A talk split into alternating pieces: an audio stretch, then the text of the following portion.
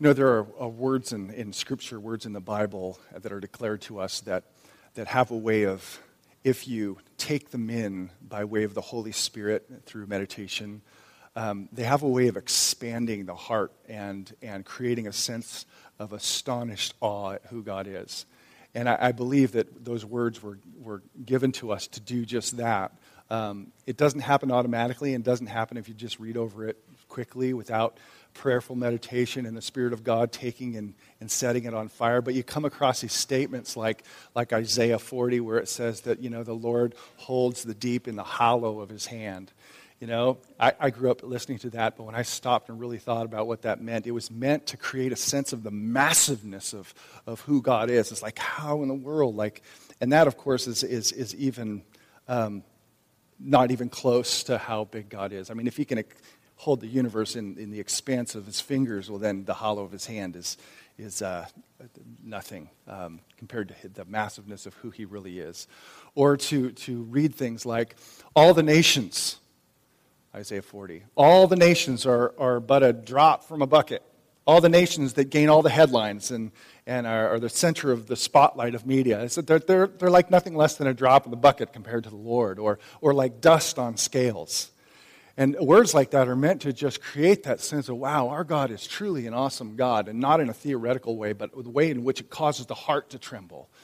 Or, or to read in Psalm 33 uh, the, that the counsel of the Lord, or no, the, um, the Lord brings the counsel of the nations to nothing, and, and he, uh, he frustrates the plans of the peoples. But, but the Lord's counsel endures forever, and the plan of his heart um, to all generations. Or, or to hear the words of Psalm 46 that the nations rage, which they're raging right now. The nations rage and the kingdoms totter. He, the Lord, utters his voice, and the earth melts. Now, that's a word picture that, again, if taken into the soul by way of the Spirit through meditation, you're just like, wow, God, you truly are awesome. If we really believe that, we'd, we'd have that sense of, of, of holy, astonished awe in our hearts and feel the, the, the words of, let the earth tremble and all that inhabit it before the Lord. Well, those are truths that are supposed to just show us the grandeur and majesty and splendor and loftiness of who our God is. And it increases our faith. But then there are other statements in Scripture which, which provide a, another response, uh, similar, but maybe a bit different, maybe a grateful praise. And those are the, the texts that talk about God's tenderness and his gentle care for individual people. Um, one of those statements that has grabbed my attention is Isaiah chapter 42, verse 3, and, and you probably know it um, and it's actually the title. A bruised reed he will not break. Talking about the Lord. A bruised reed, the Lord who is lofty, who breathes and the earth melts. A bruised reed he will not break. Now, think about that for a minute. A, a, reed is a, is a stem of a grass plant. Every time you walk through a field, you break reeds. They are fundamentally, by nature, weak. You can break them without a lot of strength. But to be a bruised reed means like you're on the edge, you've had a wound in the side of your stem, and you're, you're, you're, you're at the edge of, of, of folding over and dying. The, the slightest wind could come along, and boom, the reed is broken. And to hear that, that the Lord is one who does not break a, a wounded or a bruised reed, that itself is absolutely astounding. You and I, God's people, in that context, you and I are the reeds, His people. We are, we are weak by nature and fragile. I know we like to think we're like super strong people and we can handle anything and we have courage and we have fortitude. And, but the fact of the matter is, we're blown off course with just gentle breezes sometimes and find ourselves scrambling and frantic and fretting and anxious and fearful. That is, we are by nature you know, weakened people. We're reeds. But then we're doubly weak when there has been a wound or a bruise in our lives. And, and that happens to God's people throughout time. And, and many of you in your journey of, of the faith have, have experienced those bruises. You know, there's. I just heard this last service. A young mom, husband seeing somebody else That's a bruise, a bruised reed. Uh, a man who's lost his job and feels the financial pressures of life bearing down on him at the middle of life. And, and that's, a, that's a place where he's, he's, he's bruised. Um, a woman who's trying to accept God's love and forgiveness in her life and trying to forgive herself because earlier in life, perhaps decades before, she terminated the life of an unborn baby. That's a, that's a, a bruise. Or a young man who has, a, has a, a blood disorder that's threatening his life that he carries in him and the doctors can't do anything about it. It's a bruise, a bruised reed. And to know that a, a bruised reed the Lord will not break, that's astounding. I mean, David said, What is man that you are mindful of him? He's just simply astounded, astounded that God would care about reeds, much less uh, tenderly care for the bruised reed. And I, I, read Psalm 3 in light of, of 2 Samuel 15 through 20, which is what we looked at last week. And I see in David's life a, a bruised reed. I mean, part of it is of his own making and choice. If you've been following along, you know that this great man of God, a man of God's, after God's own heart, his, he has lusted, he's committed adultery, he has committed murder. And in the aftermath of that choice, he has had a son die, a daughter raped, and another son who is descending upon him, as we looked at last week, Absalom, with his armies, intending on taking David's throne and essentially killing him. I mean, he is being pressed and, and uh, pressured and, and uh, all of these different ways. And uh, the sense I get in reading the story about David is that he is a bruised reed, a bruised reed. But those stories are often, well, they look at David from the outside. You know, if you were with us last week, we followed the action of what David did and what was done to him. But what we don't often get in the stories is the inside look as to what's happening on the inside. What's happening in his, in his heart? What's happening in the heart of this bruised reed? And Psalm 3 is an inside look at a man of God who is, is, um, is fragile, who's frail, who is a wounded, uh, bruised reed, and how God cares for him, but also, as the psalm expresses, how David's faith lives amidst this difficulty. And one of the beauties of the Psalms is they were intended for us to, to understand in a very heartfelt way how, how faith lives in all of the different broken contexts of life. That's why the Psalms are some of the favorites of those who are going through suffering. Because it's like, wow, you went through that? That's what I'm going through. And to recognize is that God, that God in His wisdom allowed these to be put in Scripture so that we would have ways in which we could express our faith, freedom to express our faith in similar ways. Psalm 3 is an expression of David's faith in the Lord who does not break a bruised reed. And I believe that if um, if we take to heart the light that he shows us as to how he endured in faith amidst it all, I believe you will find yourself encouraged also to persevere in your faith as you face whatever you're facing in your life. Well, the psalm begins, and there's just four steps to it. Psalm begins with a, with a title over the top that locates it historically. It says this, and we're going to do this old school, no slides behind me. You're actually going to have to look at your Bible this morning. Or you're just going to have to close your eyes and listen to the word spoken by me. So if you got to pull out your iPad, iPod, your Droid, or whatever else you have, pull it out, or actually do it old school and pull out something that has paper in it. It starts off like this um, A psalm of David, this is David's psalm, when he fled from Absalom, his son.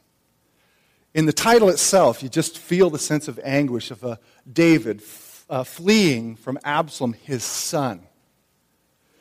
So that's the context. Um, basically, the story that we looked at last week armies descending upon David. Uh, the vast majority, perhaps, of Judah and the 11 tribes of Israel gathering together in a conspiracy to come down upon him. That's, that, that's the context. And the first thing he does in this psalm, the first act of faith, is a complaint. That is, he lifts his complaint to Yahweh. This is faith's complaint. Listen to the words, and notice there are three, three times the word many is used to emphasize the weight of what David is, is feeling. He says, Oh Lord, this is a passionate, urgent plea and an intimate one. Oh Lord, how many are my foes? That's how many are my enemies. The second one, Many are rising against me. Many are saying of my soul, there is no salvation for him in, in God. This is David's psalm in the middle of this crisis, some of which is of his own making. He, he, he lifts his complaint to the Lord. That's his complaint. Now, we're not used to uh, thinking of complaints in the positive. That is typically we think of a complaint or complaining as a sin. And to be sure, there is a type of complaint that does come from a sinful place. If it comes from a place of ingratitude, or if it comes from a place where you're distrusting the goodness of God, then to be sure, your complaint is uh, a sinful response to the crisis. Like the people of Israel back in the Old Testament, wandering through the wilderness, and God keeps providing the same food over and over and over and over and over again. Manna again, again. Geez, Lord, can't you be a little creative and provide some, you know, Chick fil A or something else besides manna in the wilderness? Well, in that sense, their complaint came out of a sense of ingratitude and a belief that God is not good. So, you know, if you're one of those people that find yourself complaining to the Lord, well, I have to eat chicken and not steak, or I drive a Ford instead of a Ferrari, which in my imagination is a stretch. But um, if, if that's you, then yes, that complaint, of course, is is a sinful response. But there's another kind of, of complaint which God's people oftentimes are afraid to express. And it's a, it's a complaint that is both healthy and essential to a, to a, a trust relationship with the Lord. I mean, uh, what do you do? I'm asking you to think through this on a human level. What do you do when somebody says something negative about you to other people and you find out about it? Uh, or what do you do when you find yourself at work and the other guy's promoted even though he doesn't deserve it? Or what do you do when someone cuts you off on the freeway and makes a gesture your direction and you're just like, oh, I just want to run this guy off the road? Rarely, if ever, do you just keep that experience to yourself, right? No, you call your wife and you're going to say, You would not believe what this person said to me. Like, we naturally want to to, to tell somebody about the injustice that has happened to us. It just, it hurts. It, it creates a sense of anger and frustration, which always wants to make its way out. We often let it out in the wrong direction in the wrong way, but David here is like, he's lifting his complaint up to the Lord. And it's not a, a, a, in the sense of ingratitude or a sense that doubts God's goodness, quite to the opposite. You think of a first grader coming home from school, and, and he, he walks in the door, and and um, walks up to his mom with, you know, the big sad eyes, and she's like, What's wrong, sweetheart? And the little boy breaks into tears. He says, You know what? Jimmy said that I'm ugly and my eyes are too big for my face. And he's just blubbering because he's completely insulted and he feels unworthy now because of this physical defect that he thinks that he has because this other person injured him. What, he expresses this to his mom not because he doubts his mom's goodness, but because he trusts his mom's goodness climbs up in her lap and tells her because he knows and expresses it because he wants care and comfort and security and possibly for her to act. So when, when, when God brings those things, like in David's life, David's doing what the child would do, a first grader would do if he came to his mother. He's like, This is what's happening to me. And I'm telling you because I know you love me and because you look out for me and you care for me and you're the one who provides security in my life. So I'm telling you because I trust you. And that's part of how those of us who are bruised, wounded reeds are supposed to endure in our faith is don't keep silent about it, but bring it to the lap of the Lord and to the throne room of Yahweh and say, I know you love me and I trust that you see this. And, and here's, here's my complaint. I'm, I'm putting it on your, on your lap, I'm putting it before you here. And his complaint is pretty massive. You know, it's Many are my foes. He's realizing I have a lot of enemies out there, not just one or two. I got a whole nation descending upon me. And then he goes on to say it's swelling because many are rising, it's continuing to swell. And then the last part is particularly painful. And they're saying things about me, and this is what they're saying. They're saying of my soul that there is no salvation for him in God. That is, they're saying uh, that, that, I'm beyond redemption. I'm beyond your love. You've turned your back on me and you've forsaken me, probably because they know what I did. I don't care what they say about sticks and stones, may break my bones, but words will never hurt me. I know we mean well in saying that. I'd take a stick over a word any day. Words cause regimes to fall down and can hurt a soul in ways a stick never can. And David's realizing my reputation is that I'm not, I'm not even um, within the scope of God's salvation anymore. And what does he do, though? He brings it to him. And, and I think, uh, church family, Christian follower of Jesus, one who believes in the Bible, the Lord has big enough shoulders to say, Tell me about it. Don't just lock it in, but, and don't tell people that don't need to hear about it. Tell me. Me.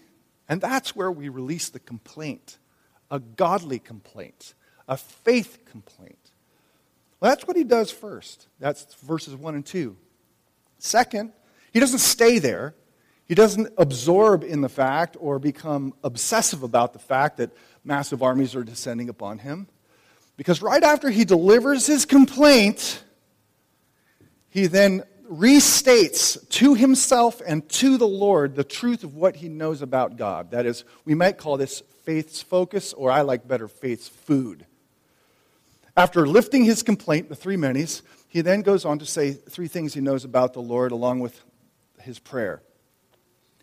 He says, But you, I, I quoted this a couple weeks ago, but you, O Lord or Yahweh, are a shield about me, and you are my glory, and you are the lifter of my head.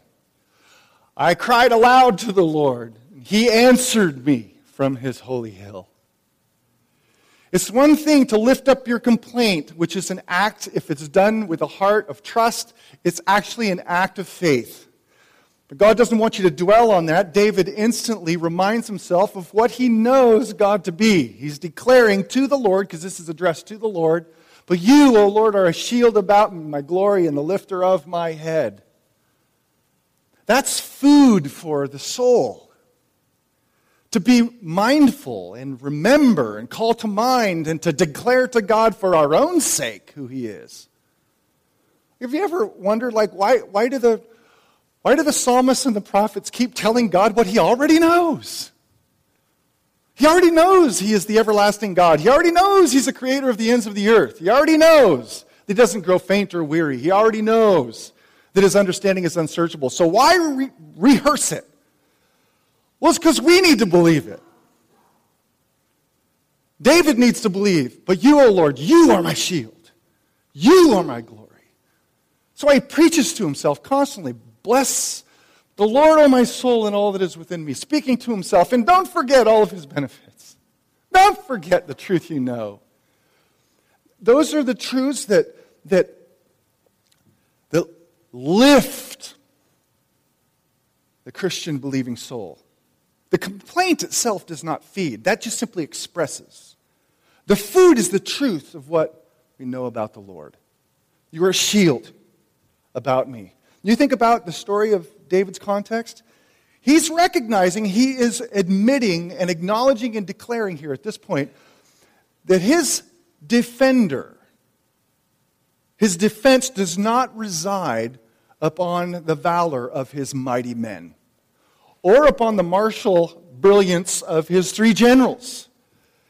He recognizes and believes and is restating that you are my shield. You, O Lord. And that has always been the case for God's people. To come back to that reality. You, O Lord, are our refuge and strength. You're our fortress, our hiding place, our shelter in time of storm. You are not constrained to save by many or few. A million can come against one, and I will still be shielded. Let that sink in, brother and sister.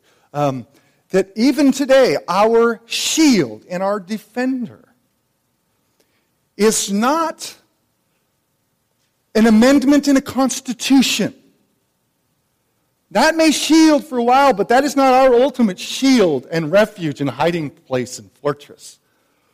Or in a gathering together of brilliant lawyers or those to whom the duty of law enforcement has been granted, all of which is part of God's ordination. But he, that's not our shield. They were saying, You are my shield, reminding himself of that. You're my glory, which is a way of saying you are the most worthy, the most beautiful, the most valuable thing in all of life. I've tasted and I've known it. You're my shield, you're my glory, and you're the one who lifts my head. That right there is pretty tender. You lift my head. Now I think of a, you know, a grade school teacher who has a kid come in. Sorry, I'm kind of relapsing into my elementary school years. this happened to me. You know, the little kid who comes sniveling into class and, and, uh, and, and he's obviously upset, and the teacher says, What's wrong? Oh, I didn't get picked for any team. And what does she do sometimes? Reaches down, and his head's like this, and she lifts his head. A way of that's that's it's it's exactly what he's Lord. I am a dejected man, and I'm mourning my sin and the calamity, and I feel the shame of it. But you're the one who reaches down and, you know, lifts the head of the bruised reed. You're the one who lifts me up. You see, that's what we're supposed to do. You find yourself, man, I, I you say right now, Dan, I'm the, I, am the bruised reed you're talking about. I barely made it here to church today. And, um, and I'm here and hearing the bruised reed thing. You're talking about me. Well, he wants you to lift your complaint up to him in faith. But he also wants you to just constantly declare to yourself and to the Lord who you know him to be. To declare to yourself, therefore, there is now no condemnation for me because I am in Christ Jesus. That I, though I will die, I will rise again. I am a child of the living God. That my God, He cares about the individual hairs on my head. In my case, not a big deal, but for you, it's a bigger deal to remind yourself of those things and, and watch as the Lord strengthens you. You know, those kinds of truths to me is like when the guy who runs the hot air balloon, you know, when he pulls the cord or whatever they pull, and all of a sudden there's this jet of, of, uh, of fire that goes up into the balloon and it rises. You know, God intended the truths about who He is to be like that. It's like when you're at that place, you're like, you pull down on that truth, say, Holy Spirit, just show me the Lord and remind me of who He is, my shield, my glory, the lifter of my head. Next thing you know, the balloon is rising. That's what it's supposed to do. So, part one, verses one and two, he lifts his complaint. Number two, verses three and four, he reminds himself of all that God is, the truths of God. Because it's only when that sinks into the heart that you can actually be still and know that God is God. The third thing is actually, David, be still. This is actually quite remarkable to me because verses 5 and 6, he says, Imagine yourself, thousands of armies coming down to kill you and your family, thousands of men. And he says, I lay down and I slept. I woke again. For the Lord sustained me, He upheld me. I will not be afraid of many thousands of people who have set themselves against me all around. He falls asleep. He lifts the complaint. He reminds himself of who God is, and then he actually, it tells us he let go of it. He had the faith to actually let go of it into the hands of the Lord. He fell down and fell asleep. Now, you and I, put yourself there. I mean, come on. There are high school students who can't sleep because they got a B instead of an A. There are other people who can't sleep because somebody said something negative to you and it just bothers you all night long and it's so restless you can't, you wake up at 2. Stay awake for three hours. Just keep mulling it over in your mind. Or, or men who, who, you know, just financially, just worried and anxious and so they can't sleep. David's got armies coming down on him. And he sleeps. You and I would be freaking out. What am I going to do now? Maybe we should run over this hill, that hill. Generals, do you really know what you're doing? Are you guys in this for good? Are you going to leave me halfway through? Wife, kids, head over to the other ravine over there because I don't think we're going to make it. I mean, that's where we'd be freaking out. This tells us that faith really can come to a place where you can, after you've lifted it up to the Lord, and this is real relationship stuff here, you lift it up to the Lord and, and you remind yourself in a very real way, and the Spirit says, Yes, this is who I am to you, that you actually are able to find rest for your soul. That's, I, I, you can get there by, by, by following David's path. That's not easy. It's not like taking a, a God volume. You know, I, I'll tell you, my, there are things that have worried me from time to time related to almost everything under the sun. I wake up at 2 in the morning and find myself unable to go to sleep because I keep thinking about things. And you know, I, one of the reasons I love this psalm is because it kind of shines a light on this is, this is how you're supposed to trust me. lift it up, be honest with me, tell me what's going on. But then in the, in the night, to just meditate on Psalms like this. All right, Lord, I'm just going to think about you. I'm going to think about who you are. By the word of the Lord, the heavens were made. By the breath of his mouth, all their hosts. Ah, you create. Come to me, you who are weary and heavy laden, and I will give you rest. And that's the heart of Jesus. And I'm not saying it's instantaneous or it's a magic trick, but once the words of God's goodness begin to wash over your soul, you find yourself waking up going, Wow, I fell asleep. God let me rest. He sustained me, He upheld me. That's faith's rest. And then at the end of his, his psalm, we find his final plea for victory. This is verses 7 and 8, where he prays out, Arise, O Lord, save me, O my God. He envisions God getting up off of his throne and doing something. Arise, O, o Lord, and save me, O my God. And he goes on to say, For you strike all my enemies on the cheek and you break the teeth of the wicked. Now that sounds kind of violent, but it's largely symbol. When it says you strike all my enemies on the, on the cheek, that is a way of saying you humble my enemies. And a teeth are a sign of power. You break their teeth, it's a sign of breaking the backbone of their power. And he's praying, Arise, O God, save me, break the power of the enemy, and, and, and humble them. He's praying this against his own evil uh, son and the intentions of his evil son. But I want you to notice something that he's not just worried about his own skin here. It's not just like, save me of all the people. You care more about me than everybody else the final verse tells us that his concern is that God's blessing would be returned to his people. Look at it. Last one, last verse, verse 8. Salvation belongs to the Lord. Your blessing, your grace, your, your saving power be upon your people. That is, he is mindful of the nation of Israel that the Lord cares about and he is the king cares about. See, David played a, a distinctive role in, in the history of Israel. He was the means, the instrument by which God chose to rescue and to save and to establish blessing. From the first time we met him on the battlefield, he stood up to that giant and he brought him down. He was the tool of God's saving grace all the way through the defeat of the Philistines, the defeat of the nations that surrounded Israel, establishing for the people of Israel, even if it was for just a moment, equity and justice. He was a, a, a picture of God saving through a king. Of course, David was a, was a broken shadow of the king to come. We're, we're grateful that what the Lord showed us, He did through David. In part, He would eventually do through Jesus, our King, who likewise faced suffering and yet, while suffering, prayed for the blessing of people as He died. Today you shall be with me in paradise. Father, forgive them, for they know not what they do. His concern and purpose of His death was to bring God's blessing through the King to the people doing what David could never do, bringing eternal salvation for our souls by taking our place and then rising again. His concern was for, for the blessing of the people. It's a good mindset, it's a Christ like mindset to keep in mind.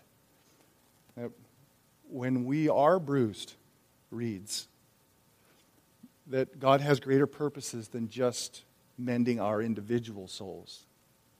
But he wants, in the process of our suffering, to spill out his blessing to those around us. As David at the end of this psalm desires and prays, Your blessing, O Lord, be on your people. Reestablish peace here. Reestablish your blessing. His concern is for his people, as Jesus is concerned for his people, and we are to be concerned with his people. So,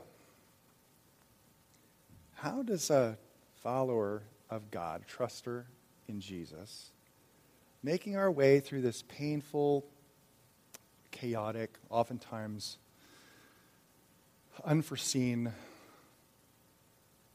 chaos world. how is it that we manage to endure in our faith when those blows come? I think this psalm was preserved to show us a way. The Lord's saying to you this morning, and by the way, that text in Isaiah 42 3, when it says, uh, bruised reed, he will not break, the he is a prophetic word about Jesus. He will not break.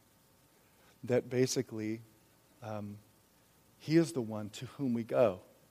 He is now on the throne, and he's the one who holds authority that God has granted to his son. All authority has been given to me, Jesus says. So now we offer our complaint up to him, Jesus, who knows us and is, can sympathize with us. Here's what's going on in my life, Lord. Truths about who you are. I'm rehearsing them. I'm thinking about them. I'm meditating on them. I'm praying about them. You're giving me rest, and I'm praying for victory.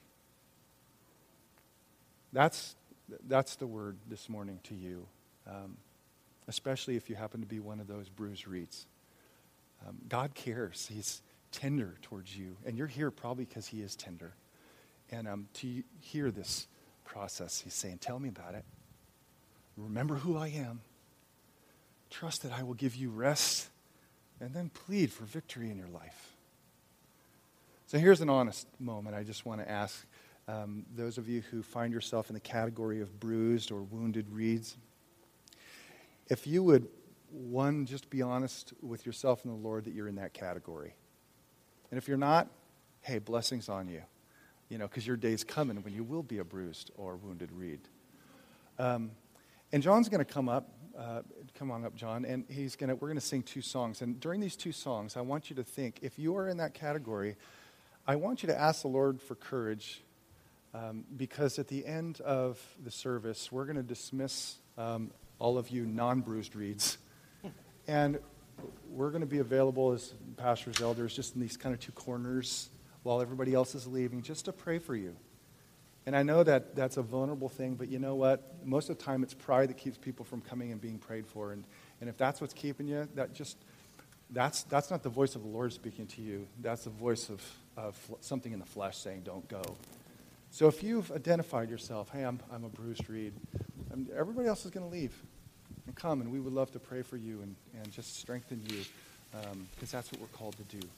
But John, lead us in a couple of songs, and do we have everybody, or let me pray. Lord, I, I thank you for this time, and just to ask for courage and, and ask for your blessing and your grace to be at work now as we seek to intercede uh, on behalf of those who find themselves in a difficult place. And we just give us courage, give us strength. In Jesus' name. Would you stand and join us as we